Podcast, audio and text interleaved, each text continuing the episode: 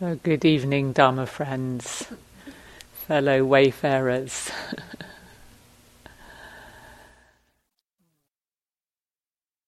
Tonight's offering is going to be maybe a, a little different in flavour, a little more contemplative and less didactic, because that was what was and wasn't emerging in this mind as it sat this afternoon with the thought, what do these good people need to hear this afternoon, or what can this, what does this heart, what is this heart going to produce to offer to all of you today?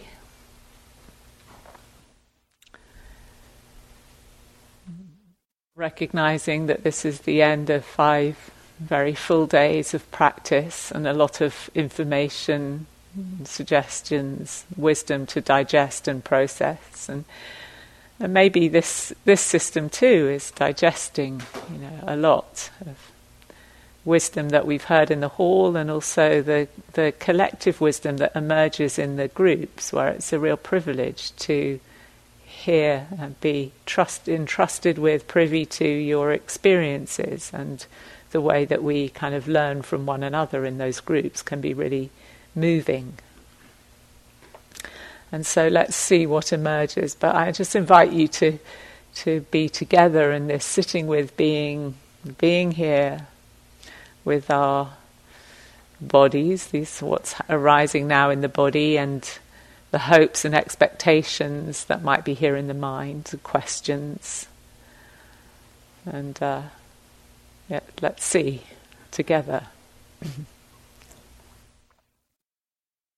I think one of the reasons for the, the kind of feeling of satiety in this heart and mind was the uh, beautiful talk that Chris gave last night and the uh, really um, clear description of what this practice is and how it works. This uh, illumination of the Four Noble Truths and this predicament of how dukkha gets constellated and how it dissolves, how that sense of um, thirst and grasping, clinging, contraction escalates, and how the sense of self gets thicker, and how it also these things not only co arise but they co diminish, and the way that we can intervene in that process and also with a real sense of, uh, of the, the humanity of this, you know, how every, every aspect of our experience is worthy to be met with care and respect in this process. So there's something about this teaching that is kind of so elegant and simple. It can sound almost too simple, like it's, it, can, it can often be felt as a dismissal of the particularity of my suffering and yet I really, I, I really didn't feel that at all in the, the way that Chris expounded this to us last night. And I notice for myself when I, when I hear the Dharma, when it touches me, there's a real sense of joy that arises with that. And I had the sense yesterday evening of, of a, somehow a, a sense of joyfulness arising in maybe many hearts in this space. And that might not have been your experience because, you know, I've sat through many a talk and many a teaching where my heart has not leapt up and I felt frustrated and you know, alienated or just my mind is not in the mood to receive in that moment. And that's just, these are just causes and conditions that are coming together and it's not a personal failing or defect if that's where our mind is. But I really hope that. Uh, and I imagine that it's true because you're here on retreat and you're still here, and most of you are here for your nth retreat. It's not just your first retreat. That you know that feeling of joy when the mind actually apprehends truth in that way, when something really touches us as, yes, this is how it is in my experience. And one of my favorite parts of that, again, to, to go back to the, the first teaching of the Buddha, the Dhammacakka Sutta, is the description that's in there of what happens when Anya Kondanya gets it, when he has, in, has his insight, as the Buddha's explaining this to him, and he has the first person to have the first insight in the wake of the Buddha's teaching, is that the, the 10,000 fold world system rocks and quakes, and this cry of victory and delight goes up from one Deva realm to the other through this 10,000 fold world system. And it kind of, to me, that doesn't feel over the top. for that, for that sense of joy that arises, you know, when something is really seen. Wow. There is, there is a way of understanding this human predicament, and there is a path out of suffering. There's something here to be done, something to be done in the midst of this and something that's doable, that's experienceable by me. You know, this is huge. So this Dhamma is that is ehipassiko, that's come and see for ourselves. It's also paccattaṃ veditabbo viññūhi. It's to be experienced by each person for themselves with wisdom. You can think, I don't have any wisdom, but that's not true. You know, wisdom is there in all of us, waiting to be woken up. And I'm coming to see this as actually the, you know, a way of understanding the meaning of the first two refuges of the Buddha and the Dharma. This message that there is something to be done. This is the, the fact of the Buddha's awakening. There is a way out of suffering and the message of the Dharma that there's a method and a path to this and that it's transmissible, it's doable by each of us. Yeah. And recently I came across was was uh, a friend introduced me to a, a particular um, theory in psychology called self determination theory, where uh, we have three. It's posited for, that for psychological flourishing or well-being, a human being has three basic needs, and these are and th- these are not basic survival needs. These are psychological needs, and the first two are competency and autonomy. And it feels to me like there's a correspondence here. You know, the fact that there's something that is worth doing, that can be done, gives that sense of competency and autonomy. I too can do it. You know, I have everything that I need is available to me in this body, heart, and mind to do this for myself. So just that kind of playing with that, um, the way that those resonate with these refuges of the Buddha and the Dharma. It's maybe weird to talk about autonomy and self determination when we've been talking so much about undoing selfing. But you know, actually, again with the selfing, it's like there is this. There's a sense of self, isn't there, that arises naturally as a part of, and we need it as a part of having taken a human birth. Uh, uh from taking birth in a human form, that's why this selfing process arises in nature. And then the, the, the, task is to harness that in a way that um, eventually dissolves it, or that dissolves the, in, the clinging to it that creates this suffering. Just as we harness tanha, we harness desire to transcend or move beyond or free ourselves from desire, we, we have to employ this sense of self to engage with this project of walking the path. And so the question for this sense of self that's arising is what will I, when I do it, will lead to my long term happiness and welfare?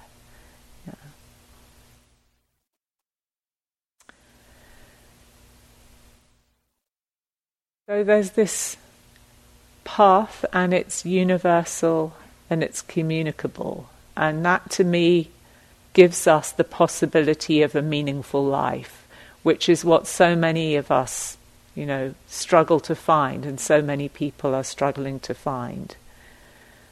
And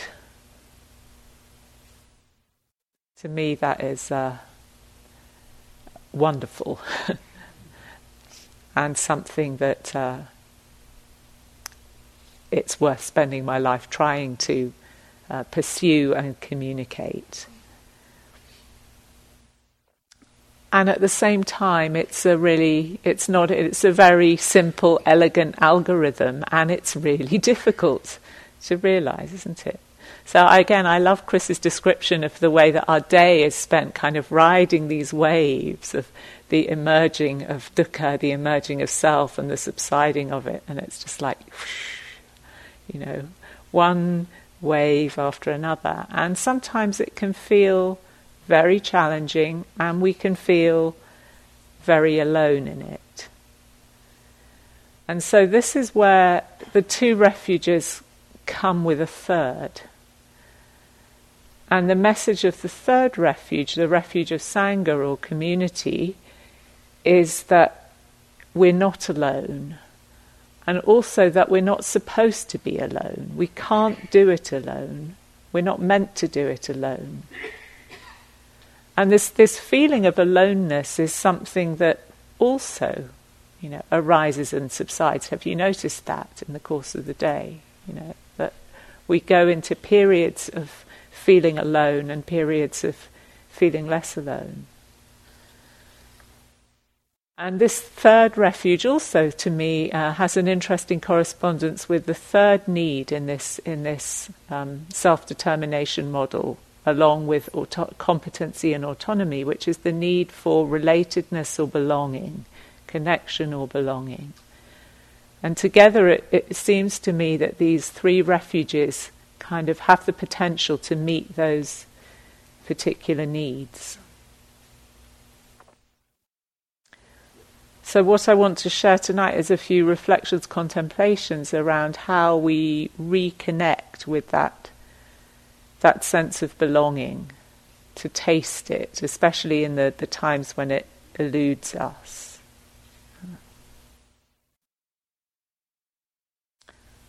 And maybe the first reflection is that you know we have we are not and we have never really been separate. Because as we uh, look deeply there is no me that's independent of everything else. So alan watts said something uh, which i like very much. He says i don't come into this world I emerge from it. And a lot of the way that we that we are taught to think about ourselves is somehow I came into this world and that I came in and way the story of me began, you know. but actually, from the very beginning, we have emerged from it through billions of years of evolution, through that first moment where this particular being started to constellate. And really, if you trace it back, where, where was the beginning of me? Yeah. It's a convention where I designate the beginning of me. Or it's the thing that arises with the idea of me. Yeah. This whole mind body system emerges from and is part of nature. I'm part of the whole, I'm a piece of this earth. So reflecting on these these elemental qualities of the body, you know, this body is made up of earth element, the same earth element here as outside us. We can't go for very long without replenishing the earth element in the body. You know, maybe a few weeks maximum. This body is also 70% or so water. We can maybe go a day or two without replenishing the water. It's also made up of the fire element of warmth and heat. You know, we're dependent on the energy of the sun, aren't we? All of us for our existence. And we can probably only go a few hours without heat, maybe even less in extreme conditions. And then air. Wouldn't, we wouldn't last very long without that one. Uh-huh. So, in one sense, there are, you know, this body is really, this being is very much constituted of the same matter that's outside us, the same substance that's outside us. So, as we sit, there's the earth breathing. Maybe the air is listening. Maybe the fire element is knowing, who knows? I'm just playing with this. You might, if you're very rational minded, you might think now she's, you know, getting a bit, stretching it a little bit. But it's a, it's an interesting kind of contemplation to play with. And one of the practices that the Buddha suggested is in the famous teaching that he gave to his son, Rahula. And uh, sometimes I like to think that he kind of gave the best bits to his son, as one might. And uh, there's the, the discourse where he says to Rahula, let your mind become like the earth. Let, develop a meditation that's like the earth. Develop a meditation that's like the water, like fire, like air. When we turn our mind to something, the mind starts taking on the quality of that thing. So another thing that another thing that he said frequently, whatever we frequently think and ponder, that will become the inclination of the mind. If we frequently ponder these elements, maybe the mind starts to take on some of the shape of these elements. And the, the condition of these elements is their vastness, their spaciousness, and the fact that they don't make a personal problem out of impingements. You know. Yes, we maybe have a slightly different perspective than was prevalent at the time of the Buddha, that it matters what we put into and onto the earth. But yet the earth doesn't take that as a personal problem. Uh,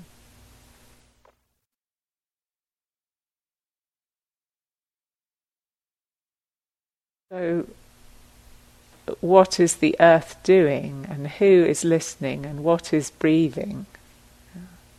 All of it kind of depends on perception.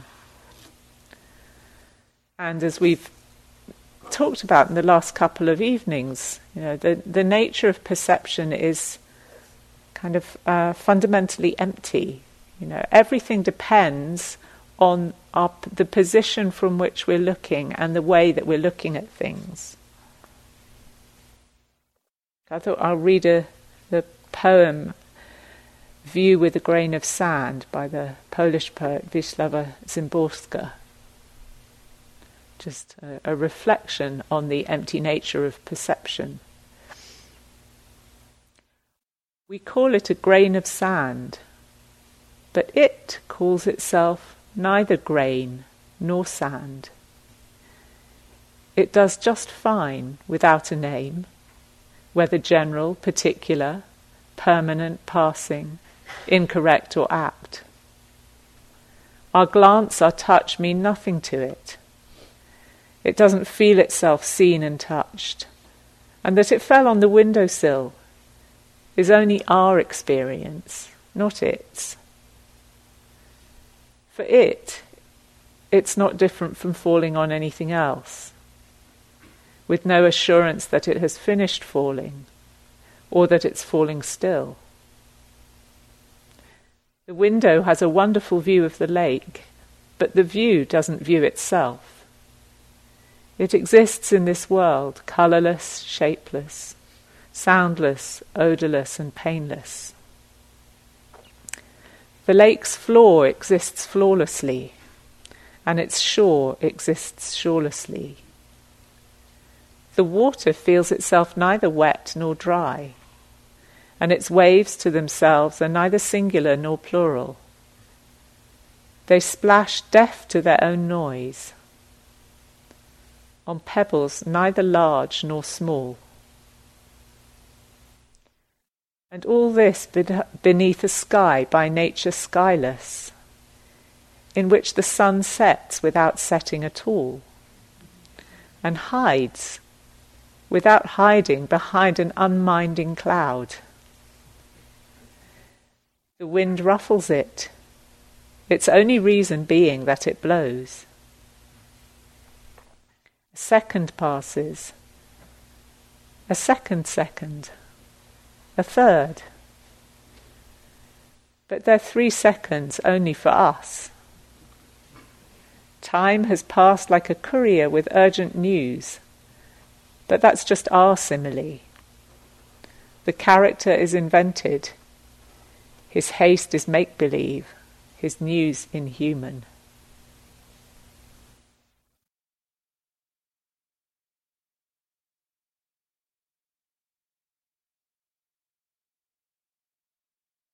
So this selfing and unselfing, this moving into into and out of aloneness is happening in this world that's empty of any absolute intrinsic way of being. Yeah.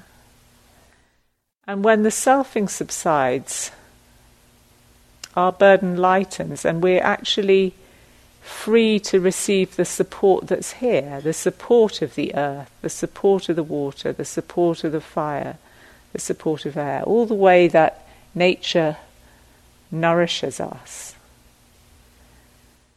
And when we appreciate, if we can appreciate that, the sense of selfing also softens, doesn't it?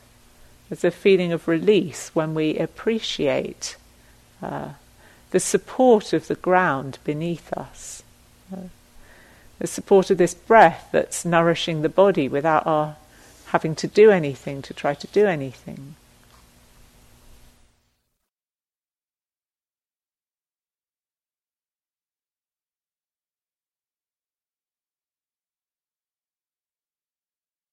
Have you also reflected that when there's no self, there's also no not self, you know, no self, no other. And when that's the case, you know, how far does one's care extend?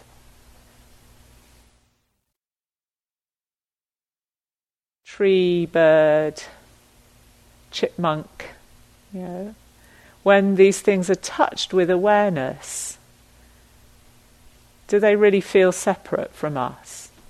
Or when we see the chipmunk, is there a sense of care that arises for the chipmunk? A sense of connection, appreciation, care for the tree? In your own experience. And I think it, it's easier for lots of us to feel that sense of belonging, of, of non separateness, of connection in the natural world isn't it, than in the human world. Because it's in the personal human world where our relationship histories and our, our comparing mind gets triggered. Can we can we let ourselves receive the support also of the human world, of the human sangha here? We're sitting in this field of accumulated kindness and generosity. In a stream of teachings that have been passed on from one generation to another, one person to another know, in an unbroken chain that goes all the way back to the time of the Buddha. And the Buddha didn't, you know, he, the Buddha too was supported by those who had gone before him. Can we open ourselves to receive? Can we connect with the kindness and compassion of our fellow practitioners, of the rest of the Sangha here?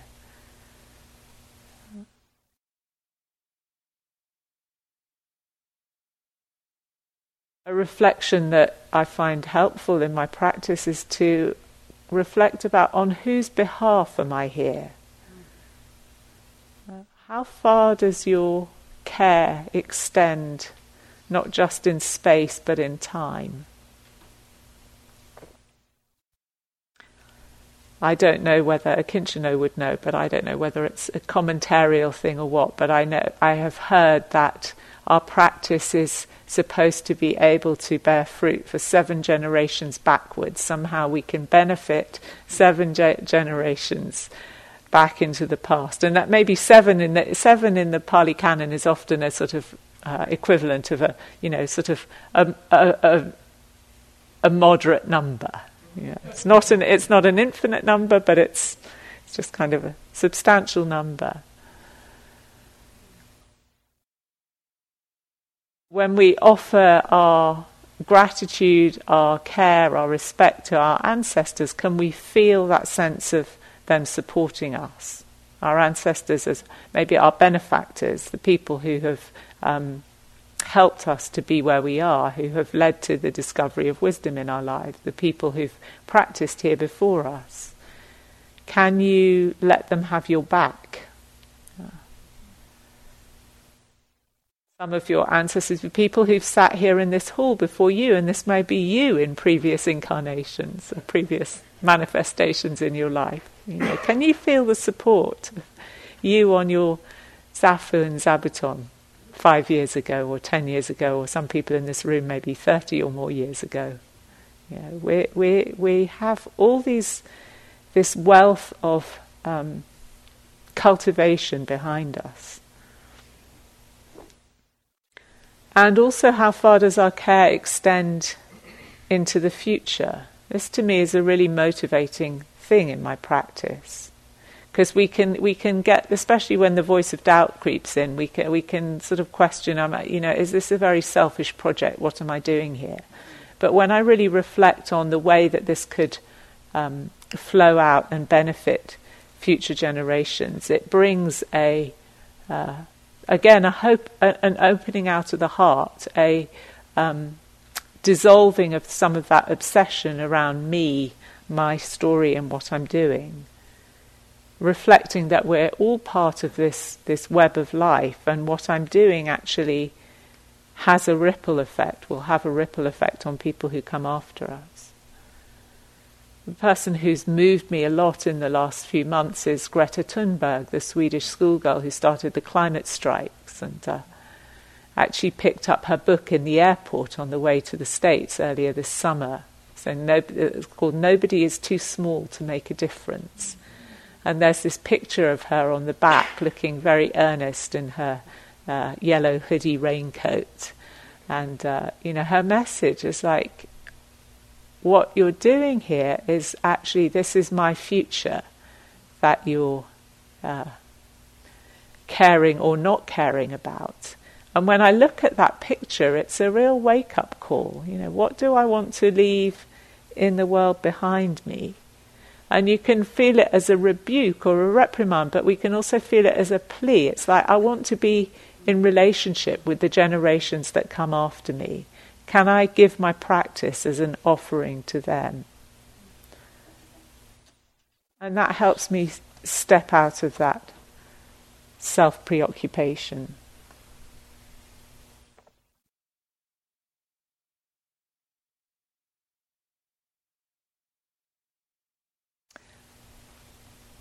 And then, you know, the way that these insights into both the personal insights that Chris was talking about and the universal insights awaken our compassion. The recognition that each being experiences dukkha both personally in in their uniqueness and also as part of the human story. You know, when I touch that, I can connect with common humanity. We can let ourselves be touched by one another's suffering. And these Brahma Viharas that we've been cultivating in the afternoons, and not just in the afternoons, but we've been focusing on them particularly in the afternoons, but they're really, you know, threads of cultivation that run through the entirety of our practice. They're known as the immeasurables, appamana, the immeasurable states. And I, I kind of like to play with that word. And not only are they immeasurable, but they're the undoers of me- measurement. It's said that greed, hatred, and delusion are the makers of measurement. And to me, the Brahma Viharas are the dissolvers of measurement. They're the dissolvers of the boundaries and separation that we wall us off. You know. They invite us out of a fear based relationship to life or a self protective relationship to life and into an open hearted relationship.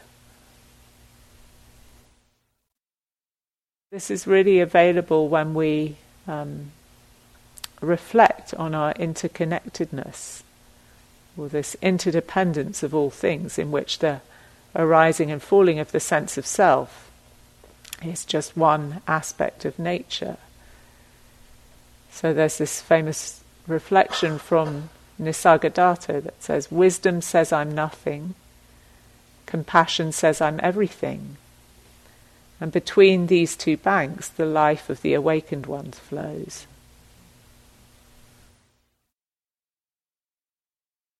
One of the things about the Brahmaviharas is that they apply equally to us as to others. And this goes against our frequent tendency to, you know, think that they're what we have to give out there to other people, and we kind of lose ourselves or neglect ourselves in the process.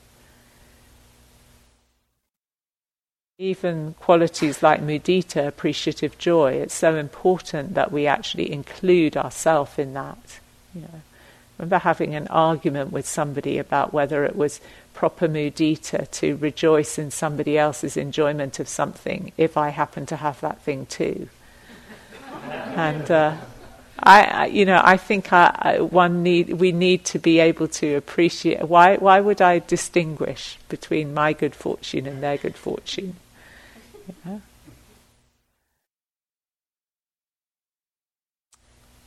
And this recognition of wisdom that your pain in a way is my pain, and yet it's also simultaneously not mine and it's not yours. You know, your pain is yours and it's not yours. It's not personal. Is this balance of compassion and equanimity?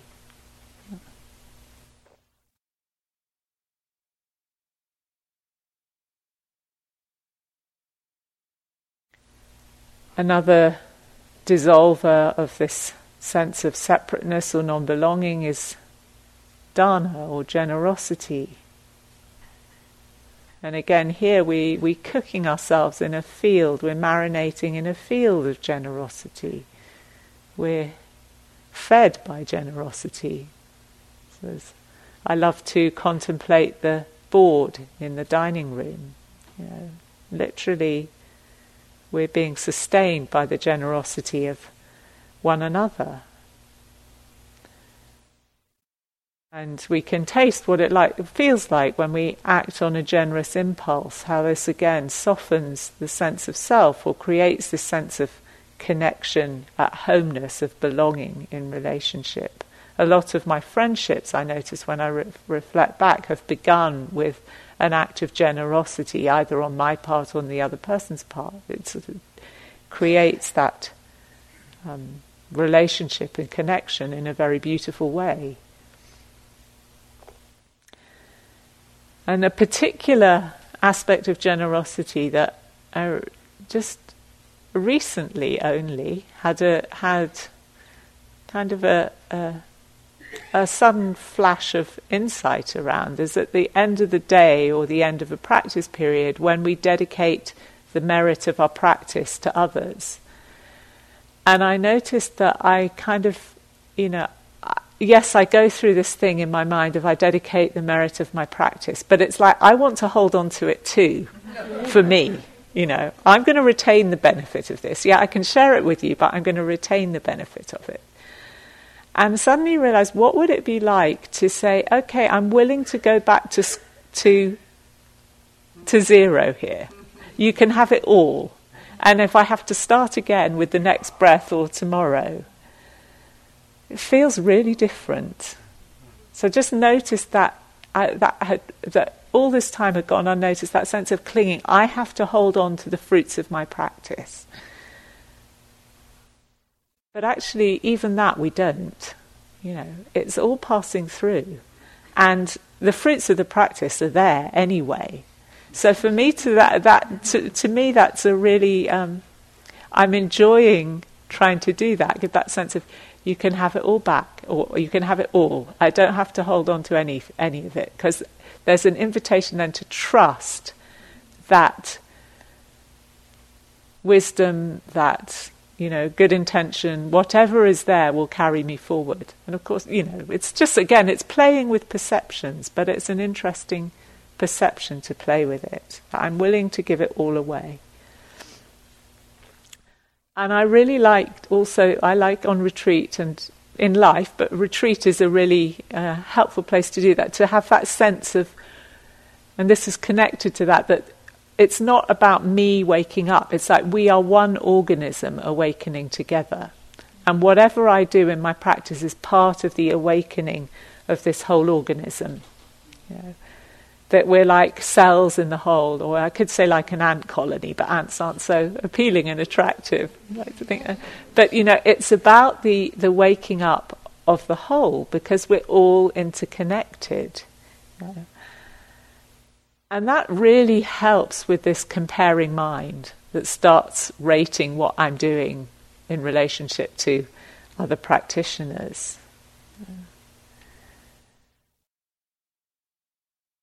And also that other, the presence of other practitioners is a gift in that it mirrors the delusion in my mind. You know, our best friends or our best uh, benefactors on retreat are often the people who trigger us into the into the most powerful reactions.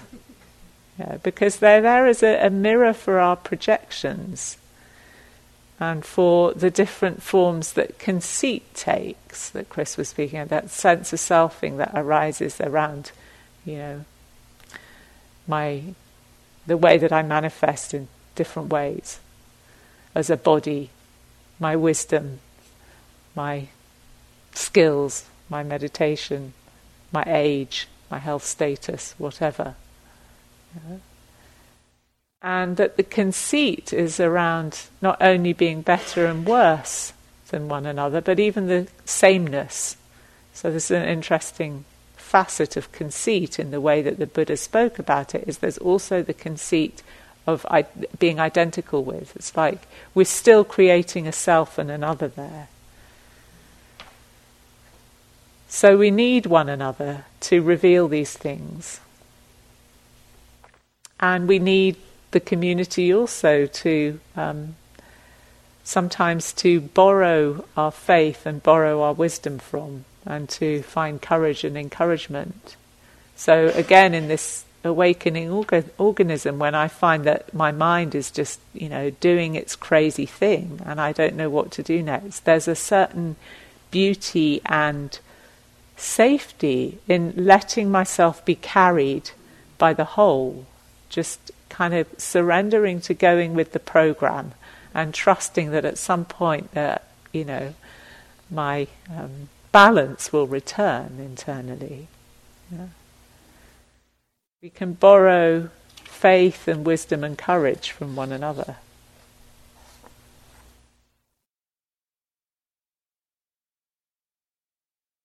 And this, this sense of the practice not, not being for us, but that our investment is in the awakening of the whole, the release of all beings, is the movement of bodhicitta, of the mind of awakening uh, for the benefit of all. That that willingness, and again, that goes with that sense of giving it all away. I'm willing to abide here until all beings are liberated. So everyone else can go through the door before me, and that will be fine. Yeah. Such a relief. It? It's not a competition to see who can get through there first. And of course, this is all again illusion because there's no place to go and there's no us going there. But again, we, we play with our perceptions.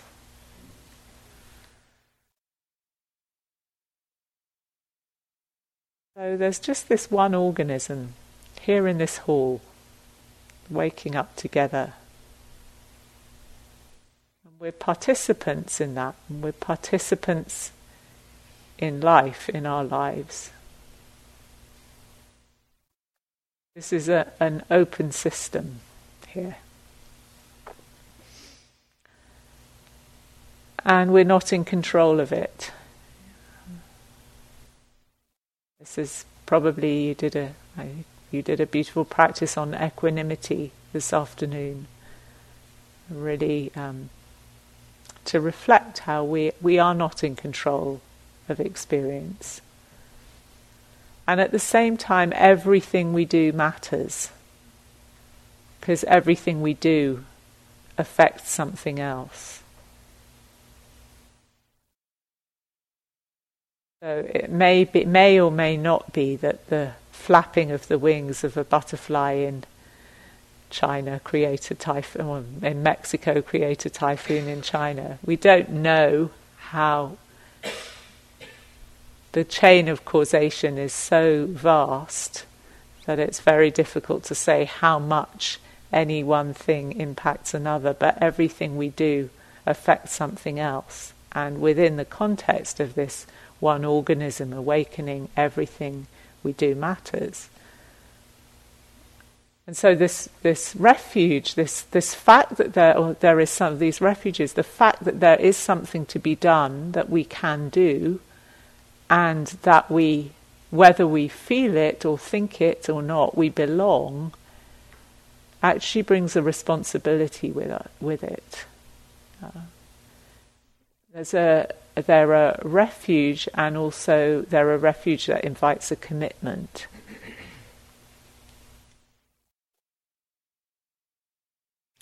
It's like we're inhabiting a garden, and the garden is in a constant process of growth and cultivation, an ecosystem, and our responsibility is to this patch of the garden arising here. Yeah. That's all we can do. What's arising in this body, heart, and mind in the moment? It's all we can do, and it's our our responsibility to do it. That is where we find a meaningful participation in our lives and in the life of the whole. It's where we get bound up and it's where we unbind. It's where we find our freedom. It's our place of intimacy with life.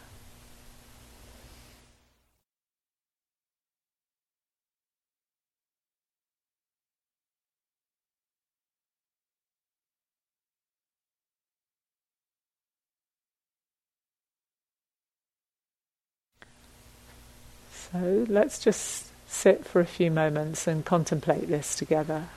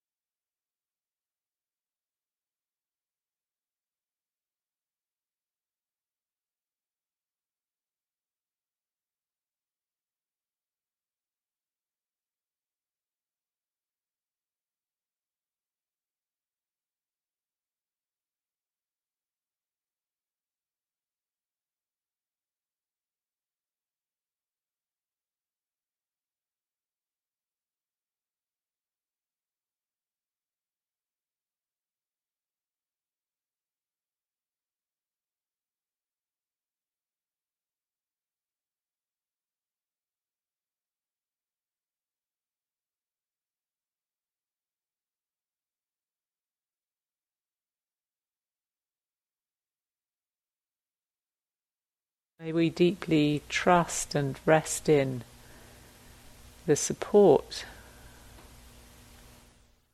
that's all around us, that's carrying us. May we feel that and know it.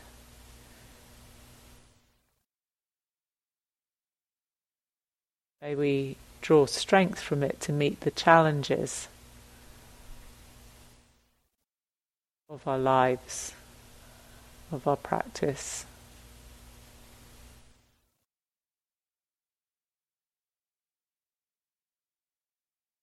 May we become a refuge for one another.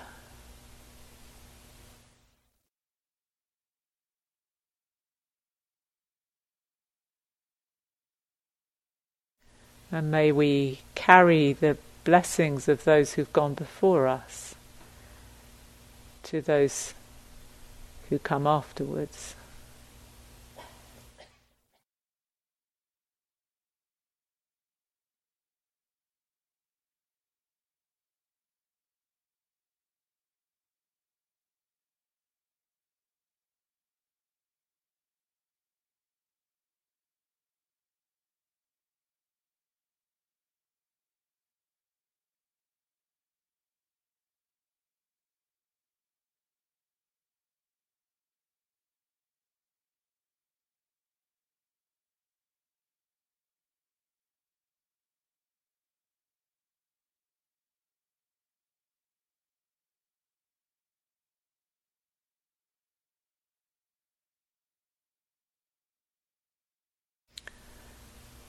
Thank you for your kind attention and for your practice. And enjoy some time for walking in the relative cool of the evening. And uh, we'll meet again for chanting. Thank you